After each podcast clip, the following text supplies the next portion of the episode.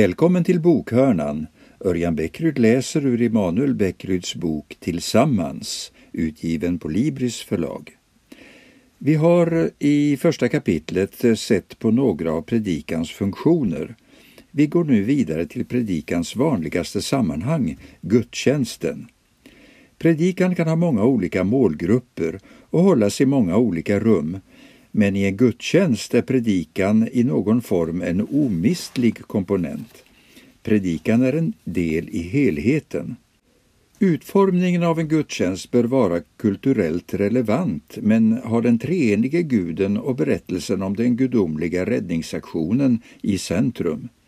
Utöver detta är friheten stor. I Ryttargårdskyrkan har vi som församlingsledare talat om en slags grundmodell för gudstjänstordningen som vi funnit praktisk och effektiv. Vi kallar den för 3 gånger 30 minuter. Gudstjänsten ses som en trestegsraket där varje steg tar cirka 30 minuter. Det är inget vi alltid följer, men den ger oss en slags ram för förberedelserna av gudstjänsterna. Första delen av gudstjänsten börjar med en introduktion där vi fokuserar på Gud genom bön och sång samt utför de särskilda gudstjänsthandlingar, till exempel dop och barnvälsignelse som vår tradition bjuder. Vi försöker begränsa mängden av information om församlingens verksamhet.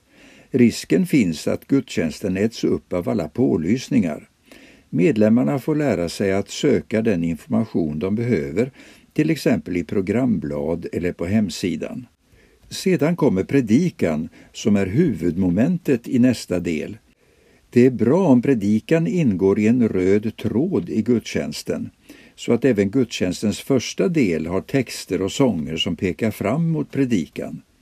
I den tredje gudstjänstdelen finns tid och rum för överlåtelse och förbön. Vi har tillsammans fokuserat på Gud i sång och bön och vi har lyssnat till hans ord. Här får vi tillfälle att på olika sätt ge uttryck för vårt gensvar i tillbedjan och vördnad för hans heliga namn. I alla gudstjänster ger vi också tillfälle till personlig förbön som ett tecken på att vi ska svara på Guds tilltal. Poängen med att ha en gudstjänstordning är inte att följa den slaviskt utan att ge vila, trygghet och förutsättningar för improvisation.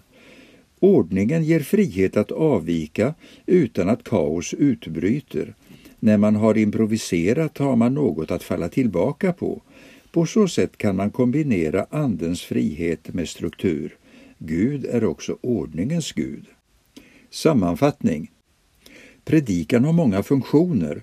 Jag har här lyft fram fyra. För det första, den påminner oss om Guds berättelse om de centrala sanningarna i vår tro.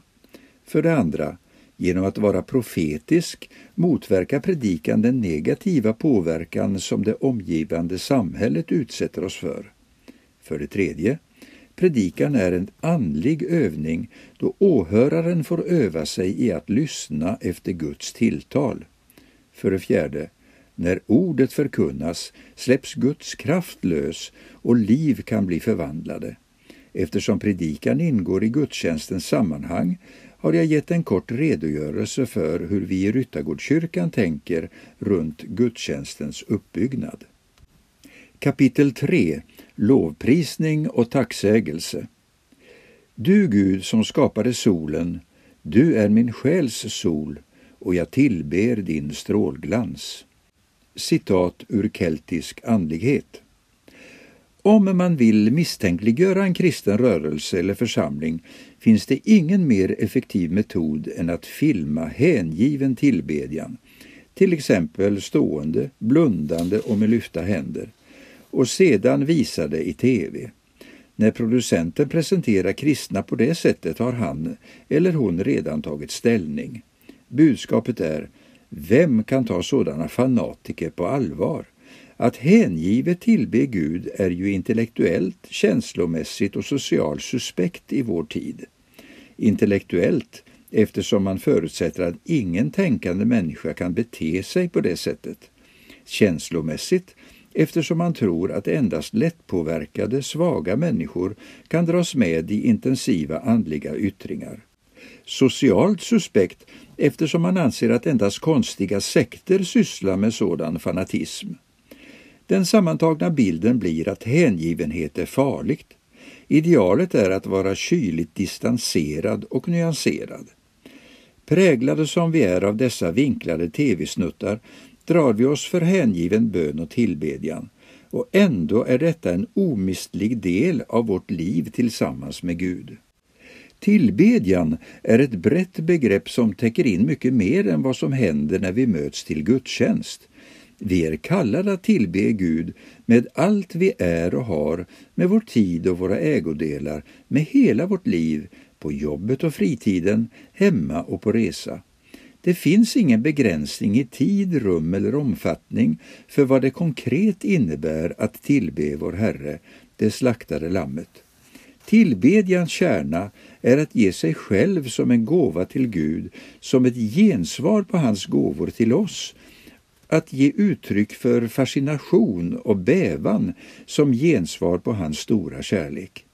Bibeln beskriver det som att frambära oss själva som ett levande och heligt offer som behagar Gud. I detta kapitel begränsar vi oss till en form av tillbedjan som sker när vi möts till gudstjänst, vare sig det är i ett kyrkorum, i ett hem eller någon annanstans. På vilket sätt tillber vi Gud i gudstjänsten? Vad innebär det i praktiken att lovprisa och tacka Gud?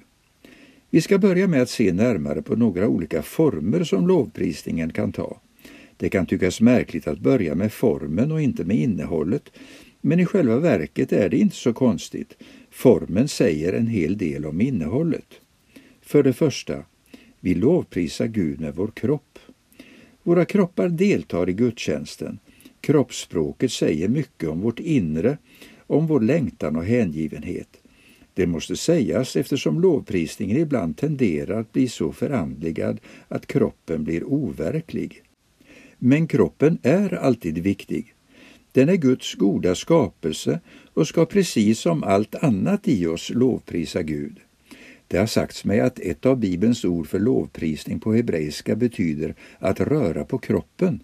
Och om David läser vi att han vid ett tillfälle dansade med liv och lust inför Herren. Dans och spontana rörelser är ett sätt att uttrycka sin tacksamhet på. Vi måste göra upp med föreställningar och inre blockeringar som låser fast vår tillbedjan i dystra former.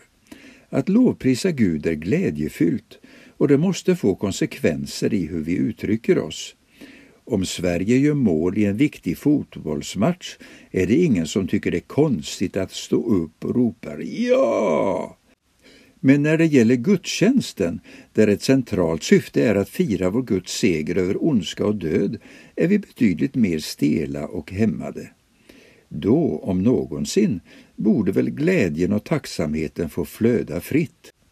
Naturligtvis ska vi akta oss för konstlade glädjeyttringar och framtvingad entusiasm. Men ibland är det som om vi trodde att det är bra att trycka ner den glädje och tacksamhet som finns inom oss. Det är som om vi trodde att glädje är oandligt eller stötande.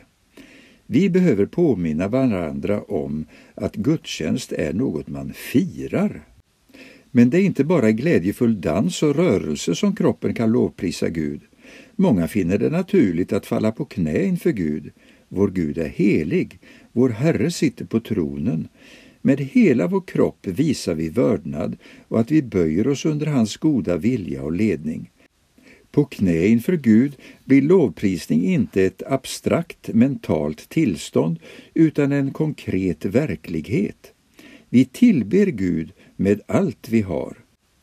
När jag ibland varit för trött eller för ledsen för att hitta ord att be med har jag sagt till Gud, nu orkar jag inte be med ord, men jag kan göra det med min kropp.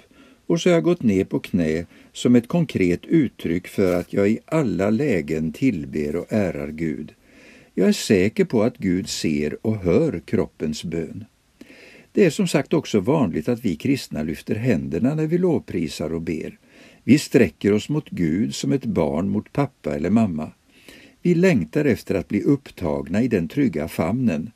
Lyftade händer uttrycker också att vi väntar oss allt gott från Gud och inte från någon annan eller något annat i tillvaron.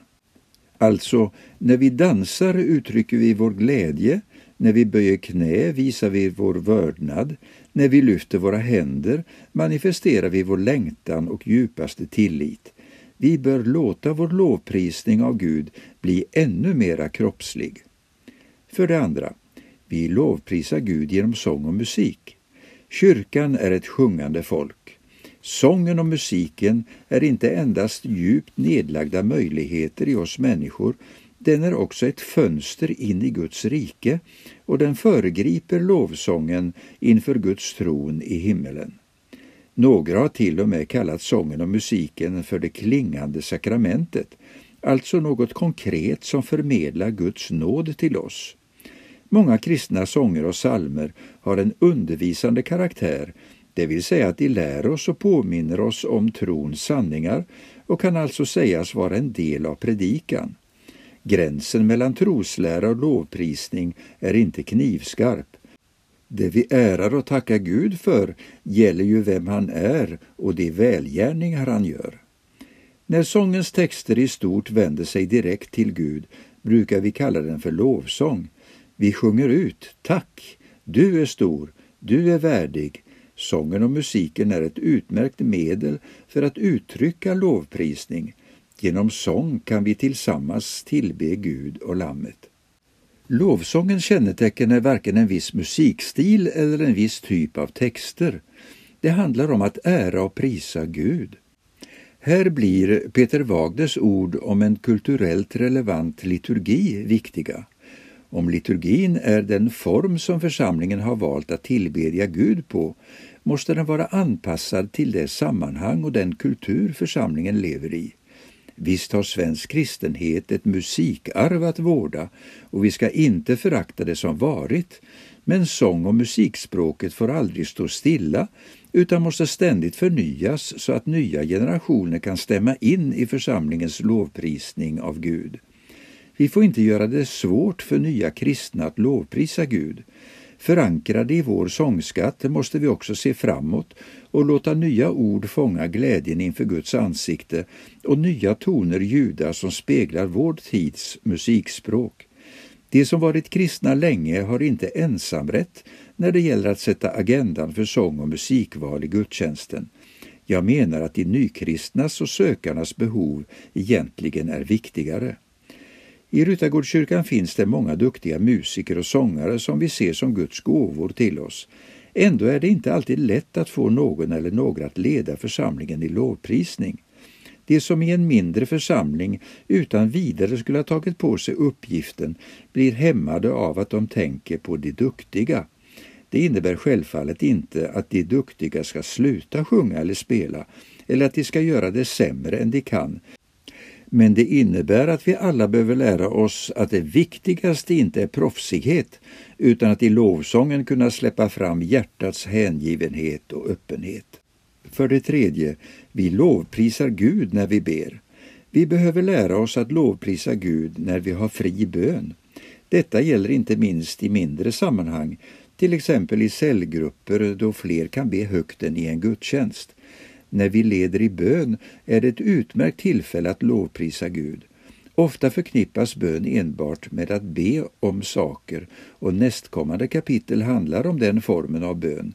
Det vi är betydligt svårare för är att lovprisa Gud när vi ber. Vi vet inte riktigt vad vi ska säga. Våra behov känner vi till och vi kan därför formulera böner utifrån dem. Men hur lovprisar man? Ett bra sätt är att börja med det man är tacksam över. Tacka Gud för det du fått. Från det är steget inte långt till lovprisningen, till att prisa Gud för den han är. Ändå är det svårt och vi behöver hjälp. Det allra bästa hjälpmedlet är Saltaren, Bibelns bönbok. Här kan vi lära oss att prisa Gud.